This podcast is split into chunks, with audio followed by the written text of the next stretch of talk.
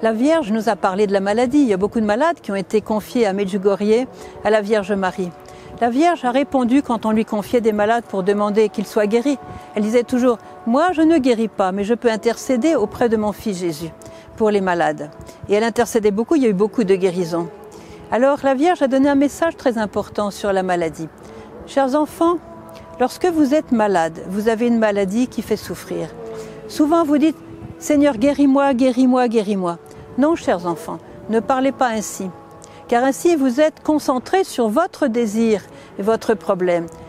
Non, chers enfants, dites plutôt « Seigneur, que ta volonté soit faite sur moi. Si tu veux me guérir, guéris-moi. Mais si tu as un autre plan pour moi, je suis prêt. » Alors, quelquefois, le Seigneur veut guérir et il guérit. Quelquefois, le Seigneur a un autre plan. Et c'est très important d'être ouvert à cet autre plan, parce que quelquefois l'autre plan est meilleur que ce qu'on croit.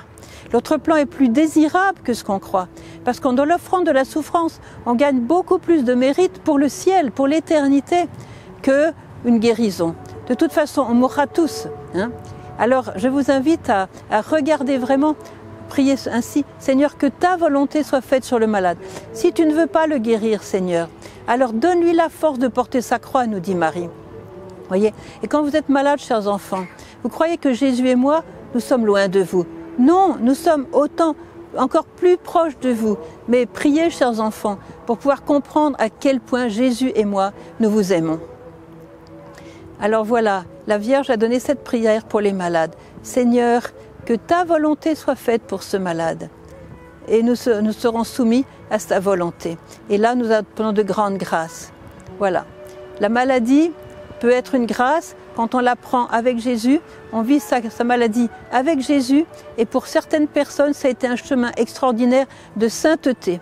Mais il faut offrir sa souffrance à Jésus. La Vierge nous dit, très peu de personnes ont compris la grande valeur de la souffrance lorsqu'elle est offerte à Jésus.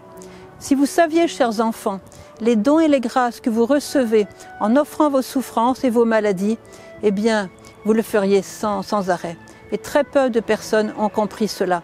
Alors je vous invite de la part de la Vierge, quand vous avez une maladie, une souffrance, et vous ne pouvez pas, bien sûr il faut aller chez le médecin pour essayer de la guérir, c'est évident, mais quand vous ne pouvez pas la guérir et vous êtes devant cette réalité que vous allez avoir à souffrir encore, eh bien unissez-vous à la souffrance de Jésus, c'est ça le message de la Vierge, pour rendre votre souffrance divine et qu'elle porte un fruit infini pour le salut des âmes, en commençant par votre famille, en commençant par les vôtres. C'est une grande grâce. Alors faites de votre souffrance, de votre maladie, une grâce et non pas une catastrophe. Ça, c'est le message de la Vierge.